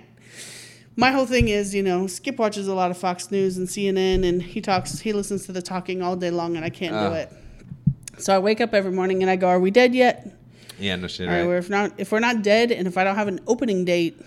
I don't need to talk about any of the rest of it because until I have concrete information, yeah, I can't plan accordingly. Mm-hmm. We're all just sitting around waiting. This it just it feels like you know you, you say that and I, it's funny because that that's what I, I I don't really like to watch sports um, television too much because that's what it is. Like the game hasn't been played yet, and you guys are already talking about how they're how who's going to win, and it's like the game hasn't. Even, what were you talking about? All you're doing is making and who's assumptions. Coming off of inner in. in off of injury and no one knows if they're going to have a triple-double and how many field goals they got last time. And no one knows until you play the game. And right. These guys are all predicting on what's going to happen and how it's going to happen. And it's like, don't nobody know shit. Right. All in the, and it's so funny. If you ever listen to sport or watch a sports game, next time when you watch a sports game, watch how much shit they talk about the team that's losing. Uh-huh. But then as soon as all of a sudden they make a comeback, how much they turn their fucking... T- it's just... It's the grossest thing ever. To me, it's like armchair quarterbacking anyway. Mm-hmm. Because it's easy to sit there and watch it on a screen and be like, oh, so-and-so was open. Well, I bet if you were standing on the field, you wouldn't have seen that shit. Yeah. I'm pretty sure he's doing the best job that he can. no. with the circumstances he has, without having this bird's eye view and the the time to sit back and go, well, what he should have done is use this marker and write on the screen, and then we'd know right where the ball was supposed to go. I was just say, um, so since you took, because you took over the comedy club in, you said uh, twenty ten? Nine. two thousand nine, okay. Mm-hmm. Yeah, because yeah, I, I had I had come in two thousand seven. And then, mm-hmm. uh, and then, and and then you, you talked like the Micro Machine Man. Yeah, I talk super fast, or yeah, hella fast. And um, cause yeah, cause you were saying, cause I, I never got to um Leslie. I didn't meet. I didn't get to meet Leslie. I heard a uh, lot of craziness about Leslie. Leslie was gone by the yeah, time she was gone by. Because there was Leslie, and then there was uh, Sam. Sam, and then there was Jennifer. Jennifer and her husband, or Jennifer and her husband came before Sam. I don't remember.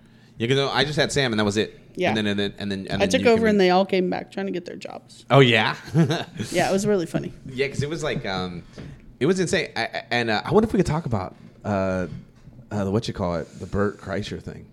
What about it? About just how like he, um, because you were making good, you were making good on it, because he was, uh, uh, because Steve had fucked up. Because Steve was fucking up. Because he was fucking up the club. It wasn't just Bert either. That oh, was the, Bert? He was the third one that I know of. He's the third? Oh, yeah, shit. I had to I had to make it right with a couple of comics. Oh, okay. And at the time... Um, Did they come back? To, they came back to the club or no? N- not in a bad way. Oh, okay. It was mostly just a phone call and be like, hey, um, I don't know if Steve is still involved or if you still have contact with him, mm-hmm. but I went down and did this show in Mexico and he didn't pay me. Yeah, yeah. And I went, let me make a phone call because that's not okay. Mm. And so that's what happened with Bert, too. Yeah. And uh, so, yeah, I was like, um, I and I told Steve, I was like, dude, you can't do that. People still associate you with, with Laughs Unlimited. You're using the same comics. So you can't do that and just screw them over. Mm. So I would get money from him and... pay the comics, and that's what happened with Bert. And and I had and I told Bert, I go, listen, I know that because it's bad blood. I get mm-hmm. that. I totally understand. But if you, you I'll make it right, mm-hmm. and you don't owe the club anything. You yeah. know, I, you don't you don't have to come back. It's not you don't have to change your mind. But I'm still gonna make it right because it's the right thing to do. Mm-hmm. And so that's what that's what happened. Yeah, because he. Uh... I sent him money and said, "Make sure you open that envelope." Yeah, I, I, to, I delivered it. I don't need that. To, I don't need that to sit unopened. I went to um, I went. I so I worked with Bert in um, uh, the Parlor, which is no longer, which is gone. Oh yeah, the Parlor is gone. It was in Seattle. Uh, it it just it just up and shut down. I think last year. Yeah. And um, I remember being. This was like right after he had fallen off a a, a waterfall. This is a really that was a really interesting weekend. he, I was it was my birthday, and um, he had just come from like I want to say it was like Tennessee or, or Nashville or some shit like that, and he had fallen off a waterfall or something, and his back was all fucked up. And I remember him being. Was on, that when he was doing something crazy for one of the shows? Like a was, Travel Channel show yeah, or something yeah, yeah. like that. Yeah, uh, but I, th- I think I don't think he I think he was just on vacation. This okay. One. And um, this is also the weekend where. You can find it online. Um, he's doing his set, and this dude runs up on stage and steals his beer off of the uh, off this off the off the stool off the stool, and um, the security guard without a fucking with, with just out of just boom grabs him and walks him right off the fucking stage. And Bert's like, "What the fuck just happened?" And um, comedy's a wild place. Yeah, it was crazy, man. But I remember him like I I because you gave me the letter. You go, can you hand this to Bert? And I go, okay, go. And I get Bert, and Bert was like. He was like, uh, you know, he goes, he goes, yeah, she's making it right. And he goes, uh, he says, he says, but I, I don't know, man. He's like, it just, you know, that I can't really do anything because my wife would get mad. Because he's like, because I guess apparently she went down with him mm-hmm. and mm-hmm. and uh, to to Mexico, mm-hmm. and apparently like what happened was the feature was getting fucked out of it too. So Bert was like, don't worry, I'll take care of you, you know, because that's what a what a good headliner does, takes care of the feature no matter what. And the feature, you know, couldn't eat because he had no money. He just he he spent all the money to get down there and thought, okay, well I'm gonna get this check and I'm gonna make it all back. But apparently this he didn't have food or anything like that, so he bought his meals and he was like, don't worry, I'll have Steve, you know, take care well, of him. Well, and for Bert and, Bert and his wife, it was personal too because, mm-hmm. you know, that the you build a relationship with comics. You build friendships. Mm-hmm. And so they're down there and it's kind of like, you know, they he sold it as this family vacation. Bring your wife down and, you know, have a vacation in Mexico and you'll work and you'll get paid. Yeah. Except that he didn't get paid. Yeah, because it's because he, he owned... So Steve owned the comedy club, mm-hmm. then sold it, but mm-hmm. then tried to, like, have a comedy club in Mexico mm-hmm. or at a resort or whatever the fuck. Tried to do, like, a corporate kind of uh, Comedy in the Stars sort of thing. Okay, that's what it was. Ish thing. And then so people th- still think that he's associated with the comedy club. And uh, and so they're like, yeah, I, I don't agree. And so, and apparently I think, like, they got sick or something, too, or, or, or someone got sick. He was telling me that, and I was like, oh, that's crazy, dude. And then... um. But I was like, no, I was like, no, I don't think Steve, Steve's not involved at all. And they're like, I don't know, man, it's just my wife. We can't, we can't, we can't fuck with it no more. And I was like, oh, but he was always very, uh, very uh, uh, complimentary toward the club. He was like, I learned how to do stand up there, and like I learned, you know, because uh, because he, he brought, I guess he brought Tom Siragusa, uh, you know, as his feature, and that's Leslie. That's that's the when Leslie was there.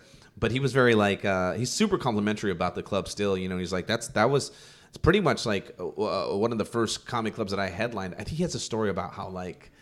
Um, it, that's that's what it was. It was Leslie was like, there was a guy that owned it in another comedy club over in somewhere in Texas. I can't remember completely, but I, I remember him telling me this story because I got to work with Bert the very, like the last time he did laughs, mm-hmm. and um, and he was telling me about how uh, the dude was in the back and he was thumbing through his uh, his notebook, and he was like, you know, you know, he was like, this guy's funny and. And uh, uh, why aren't you why, telling Leslie, why aren't you headlining him? And he was, she was like, he's not a headliner. He doesn't headline any other any clubs. And he's like, he's a headliner. He's like, he's like, she's like, well, he's not a headliner at clubs, so I can't headline him here. And he goes, hey, Bert, you know, apparently, like, what are you doing? What are you doing in uh, uh, you know, such and such month? And then he's like, nothing. He goes, you want to headline my club? And she, he was like, fuck yeah. And he goes, okay. And he looked at her and he's like, okay, now he's a headliner. You need to headline this guy. Nice. But um. But Bert was great, man, because he was very, um, he was he was really nice, and he was really uh, complimentary. And I guess I was uh, when we were talking, he was um, he was apparently at that moment where he's spoken about it before, about like he uh, had hit up a, a tell or was it a tell? No, it was Stanhope. He said he hit up Stanhope, and Stanhope was like, because he was like, you know, what does this all mean? And yada yada yada, and um.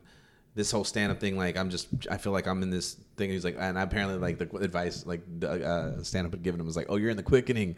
You're there, brother. We've all, those comics have all been through that. And it's so funny because, like, you hear that and it's so romanticized. You're like, oh, man, like, you know, I, I, I'm going to have that moment, or I think I already had that moment and shit like that. And I don't think I've had my moment yet, but I'm like, I'm a little scared about it. Mm-hmm. I was like, I don't want to fucking be upset about comedy or be in a position where I'm like, fuck this, man, blah, blah, blah. And uh, hopefully it's happening now where it's like everyone.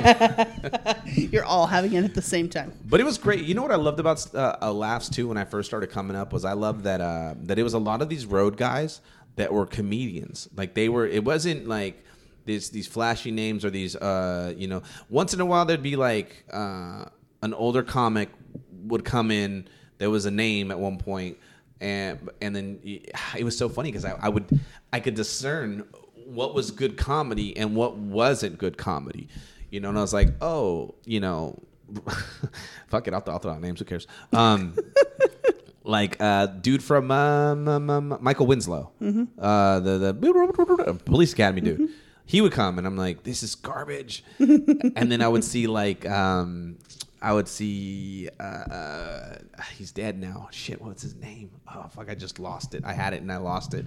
But um, also the um, uh, Brewer, Steve Brewer, mm-hmm. and he had the motor. He was from Detroit, Motor City Madman. He was hilarious.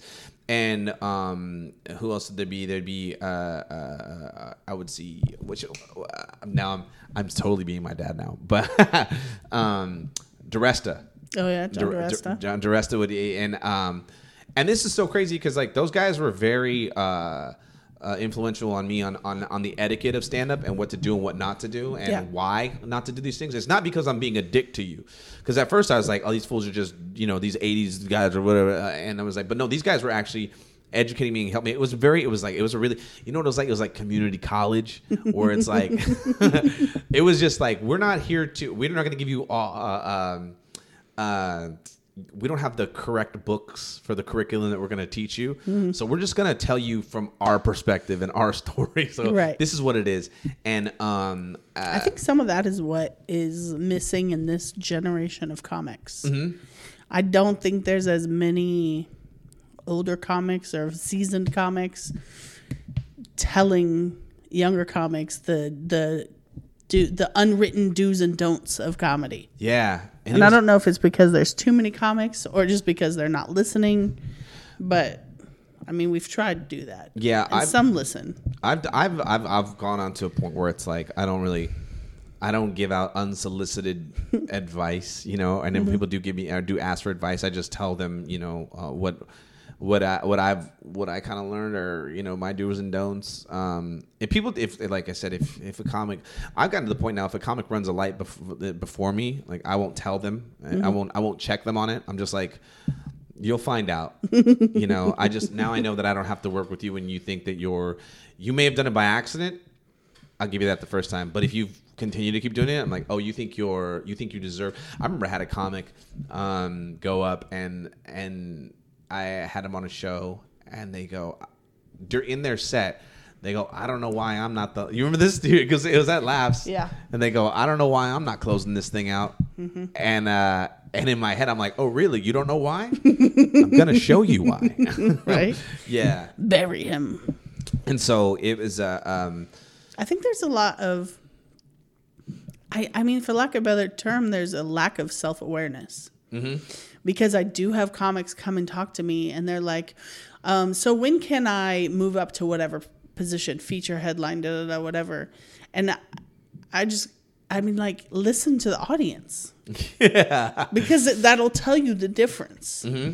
I mean, if you're, if you're hosting, listen, record the audience because you don't hear accurately on stage. So record it. Yeah.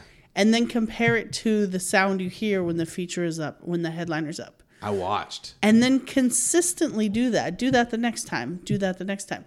And be aware of, oh, there's they're getting more laughs per minute. They're getting a better reaction. It's wow. it's more organic.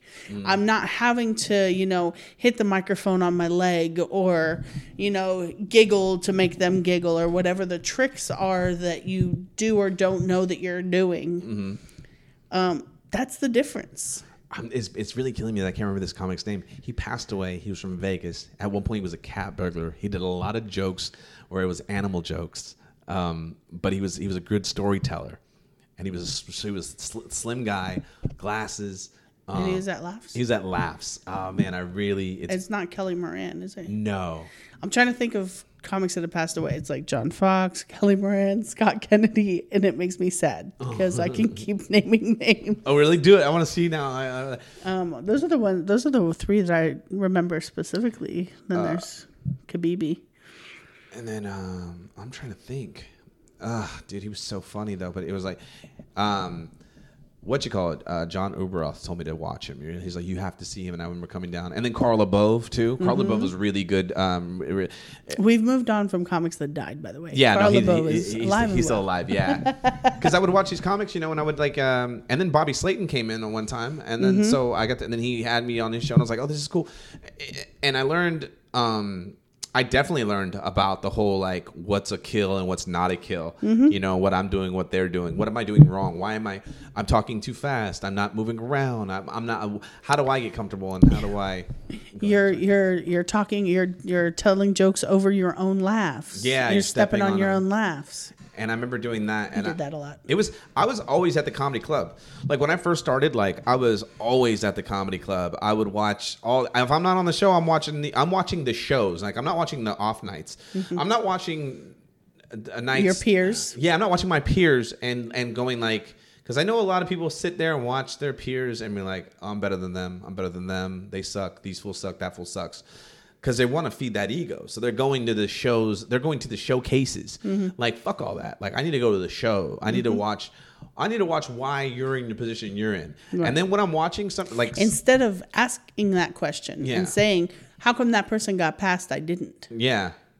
Come find out. Mm-hmm. And then it's like, and, and if I do truly feel in my heart that I should be passed more than this person. Oh, guess what? I'm going to I'm going to go hard. I'm going to keep coming up. I'm going to I'm like. how can I get up in front of you again? How can I want you to see this again? I want mm-hmm. you to see that. Matter of fact, I got something different, and I'm gonna and, and the result is gonna be, you know, the same. It's gonna be fun, and we're gonna have a good time. So I'm gonna keep going. And um, I I, I remember the uh, I don't know if we said it on this podcast or, or if we have we talked about it on how I became a headliner at the at Laughs. Mm-hmm. Okay. Oh yeah, yeah, we talked about it. That you, that you were trying to impress a girl. Yeah, yeah, yeah, yeah, yeah. We've talked about it on here. Um, uh, oh, Cash Livy was a good one too. To watch, mm-hmm. I watched Cash, and then um, he was great. Like all these guys were like road guys, and they had been all around, and I didn't know that being a road comic was a bad connotation back in the day. I thought it was. I was like, oh, these dudes do they, they they get to go all over the place. It's a bad connotation, like, you know, paying your bills. Yeah, I mean, because really, these comics have made a made a life, and yeah. I mean, some of them supporting families and things like that. Robert Duchesne. Oh, that's another one who's fucking comedy, great. Out of comedy. On yeah. the road, comedy. And they're not super famous. And Ron Schock. That's Ron his name. Ron Schock. That's his name. I, I'm sorry. I had to hear his name. I'm sorry. Your I didn't mean to cut no, you off. No, no, it's I was, fine. It was going to leave. I know. You were right there. you know, you, you know when you're about to sneeze and you, and you lose it. You're like, fuck, I, I just had it. That's how it was. Mm-hmm. But anyways, I'm sorry. Go ahead. Ron Schock is the comic that he was talking about that died. That died, yeah. By the Ron way. Schock. He was For those of you that don't follow Carlos Logic. Yeah. I'm well practiced in Carlos Logic, it's so I knew where he was going. A L M B T A Z and back to back to C. Yeah, Ron Schock, he talked. Yeah. But um but yeah, these uh, it, it, how, I don't know how you can how you can talk down or think down about somebody that's paying their bills doing the thing that you love doing. Mm-hmm. That's that's success. You, I mean, just if they're not, not maybe they don't want to be on a T V show, maybe they don't want to be an actor. The the end of the road isn't the same for everybody. So just because they're road comics mm-hmm. doesn't mean they're not good comics. Yeah. In fact, they could be amazing comics. A lot of them are. Mm-hmm. But just because they aren't aren't looking to do what you're doing with your stand-up doesn't mean they're not successful in what they're doing or that you can't learn something from them. Yeah. These guys pay mortgages. Oh, Roy Scovel. Doing stand-up. Yeah. Roy Scovel was at Laughs at one point. He was featuring for... I want to say it was Mike Moreno at mm-hmm. one point. And it was funny because he, uh, because he's so, he, uh, Roy Scovel um, was very heady, and Mike Moreno was very like, uh, Mike Mike Moreno. Moreno or Moreno? Moreno. Yeah, yeah. He's very like, just tough guy. And I don't, fuck, yeah, we're doing this thing, I'm doing over there. And like, Vinny, get the bat. Yeah, Vinny, get the bat. Uh, and so, um, but, uh, it's funny because you, you watch all these guys, as, as Shane Moss too, uh, you watch all these guys that were road comics, and now they're now they've gone on to do other things and stuff like that. But it was like, yo, man, these guys were definitely my education in how to get better or how to stay better and stay afloat. And like, I remember when I first seen Bert, and because um, I, I bombed, I ate shit. I don't know if I ever told the story. I probably did tell the story, but I, I ate shit, and um, and Bert was like, uh, I didn't know that because um, Doughboy was supposed to be the host, mm. and he um he he didn't show up. And Do- Doughboy's from Sacramento. He's also on Wild 'N Out and shit like that. And Def Def uh, Def Jam shit, and he um, he didn't show up. They they called me up. I run right down. I get up.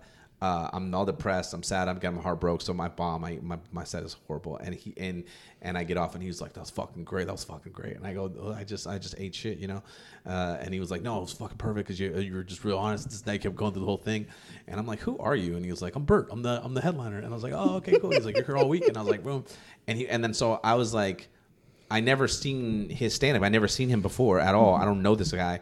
And then he went, goes up, and this is back when it was a Wednesday night show. Mm-hmm. And he fucking kills on a Wednesday night show. That's how it was so crazy when I started seeing all these, like, um, because I was like, if I can't kill on a Wednesday night show, then I'm not a good comic yet. Because mm-hmm. these guys were killing on Wednesday nights where the limit is you can, if we don't have, what is it, twelve? Mm-hmm. twelve. twelve people, we can have a show.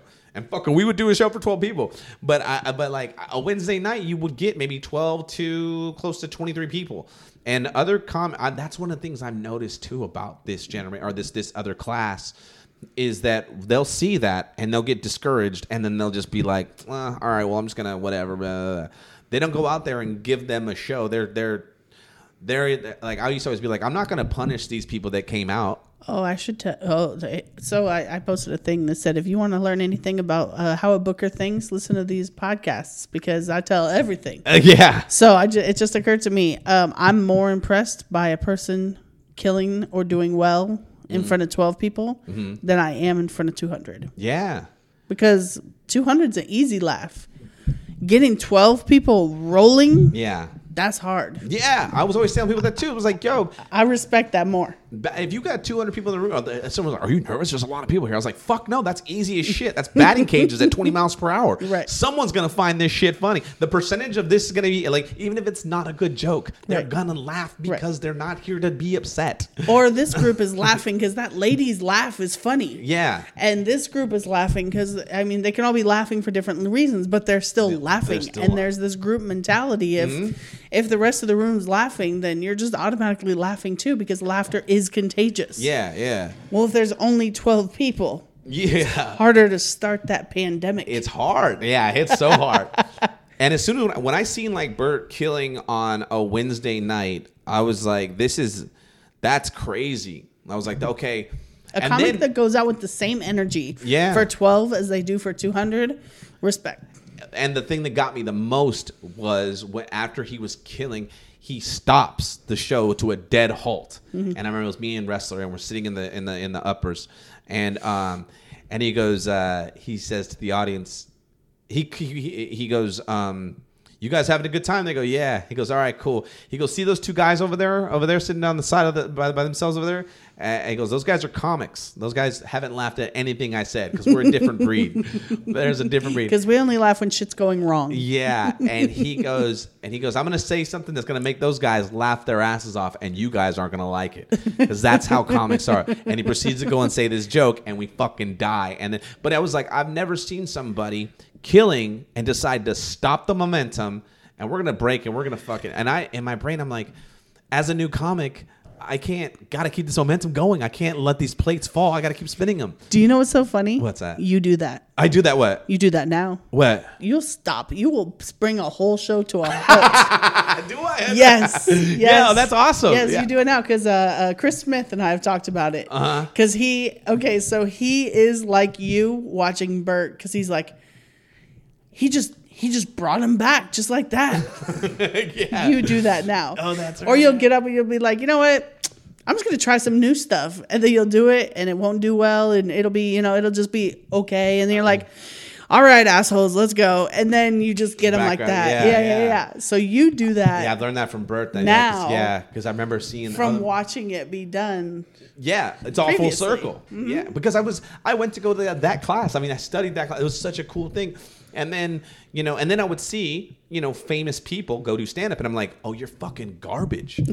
Like, what? Why are you not funny? Like, you're so funny. And I start realizing, oh, because you, some of them are comedic actors. Mm-hmm. Oh, you just read a script. And it's like, or some of them didn't even have that much time and they just went on the road and they fucking started eating shit. Mm-hmm. They didn't, they didn't know how to work a crowd. They didn't know how to work the craft. They didn't work it. They, all they did was they were trying to take from stand-up as opposed to figuring out stand-up mm. and understanding it.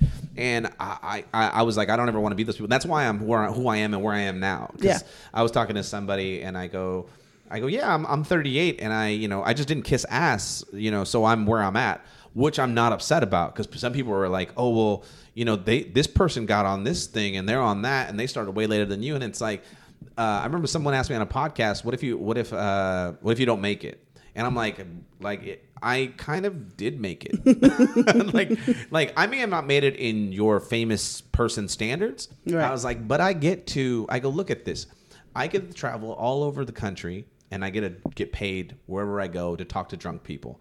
I get uh, hotel rooms. I get to fly. I get to hang out with friends. I get to see people. I, I, I know, I know now. Um, the the mappings of other cities I've never grown up in, like I've grown up in them. Mm-hmm. Like I can go on a date in in like in Reno or Seattle or Chicago, and I know where stuff is at, and I know where cool things are. And like I, it's just that's a crazy thing. That's awesome. I feel like I'm winning. I was like, I get to, like you said, I get to pay my bills with stand up. I gotta. As soon as I figured out stand up was not was just it wasn't just plain money. Like I had to fill out, I had to pay taxes on it. I was like, oh, this is real. Like okay, I've made it. That's when I knew I made it. I gotta pay yeah. taxes. I gotta. Yeah. So I was like, I think I feel like I did make it. I get to cool, do cool shit. I get mm-hmm. to be twelve years old all the time. Mm-hmm. I get to eat pizza whenever I want, hang out with my friends, talk shit, get paid, and uh, enjoy. I enjoy it. Like some people, like, and that's why I always say too, like. It's, he says eat pizza while we just had crustless keto quiche I, I today. Know, I know. I have I'm to, just saying. I, mean, I have to get better. You are doing better. I am doing way better because this. I didn't want this. I didn't want to come out of this quarantine like terrible. Yeah. Because I mean, it's really easy. It's mm-hmm. super easy. Everything mm-hmm. is free. Mm-hmm. Uh, delivery everywhere. Um, mm-hmm. Everything's open for you all late at night. And then it's like, oh. And then you start going in your fat brain and you're like, well, I already had Burger King yesterday and I had uh, I had the, the deep dish of uh, Little Caesars on it. What else have I never tried? You start thinking about commercials and you're like, oh, I'm gonna, oh that's a new uh, nachos uh, at Taco Bell. Let's try that. Right, right. Before you know it, you're just this taste tester of fucking of garbage. garbage. Yeah. That's why I've been cooking a lot. Yeah. Yeah. All right. Well, this was fun as always. Yes. Yeah. Yeah. So that that that that that, that sums up that. I know. We're gonna have to watch more things because we didn't do a lot of reviews. No, we didn't. Yeah, because it was. That's like, okay. Look, we pretended to have lives this week. I know. I didn't watch a lot. I didn't. I didn't either. And, and the, but oh, the, did you watch? Did you watch The Sinner? No, I gotta watch that. I only watched Waco. Watch uh, the, the Afterlife two. I gotta see what else I told you to watch. You haven't watched anything I told you to watch. No, you so said Afterlife. Did you watch Sacrifice? Have you ever seen that? Nuh-uh. Um, with the illusionist. Fucking watch that. Okay. Nuh-uh. I'm sending you a list. God damn it, you better watch no, it. No, because I did. I watched Afterlife one and season two. Oh yeah, Afterlife. And, and then uh, and that was then, a good one. And then I had to do the uh, the Office. Um, oh the the the. the thing. Are you gonna do it again? Yes, I'm gonna do it again. I nice. don't know what date. I want to do it within this week. Yeah. And then, uh, all right, I'm going to send you those two. You have to watch. Okay. Sacrifice is an easy watch, and it's really, it's, it's really a psychological thing. Like, can he convince a stranger to step in front of a bullet for a stranger? Oh, was this, was this like a, like a kind of like a documentary or reality show? It was a documentary sort of kind of thing. And they're like, and it's one person, but there's actors all around. Yes. I wanted to see this. What was it yes. called again? It was called The Sacrifice with yeah. Darren Brown. And it's like, and they're like, we're gonna... I watched it uh-huh. and like, it's called Sacrifice. Heart stopping. I want to see it. It was crazy because I it's like, it. you know, like the power of suggestion and everything and like how, like, really? Like, okay, so watch that mm-hmm. and season one of The Sinner mm-hmm. and then I'll watch American Psycho. No, no, instead of American Psycho, watch uh, Wolf on Wall Street. And Wolf on Wall Street. Yeah. Yes. I'm trying to think what else I need to watch, too. There's something else that I was... I we'll find some more things. All right. Well, whatever comes up. All right. Been fun.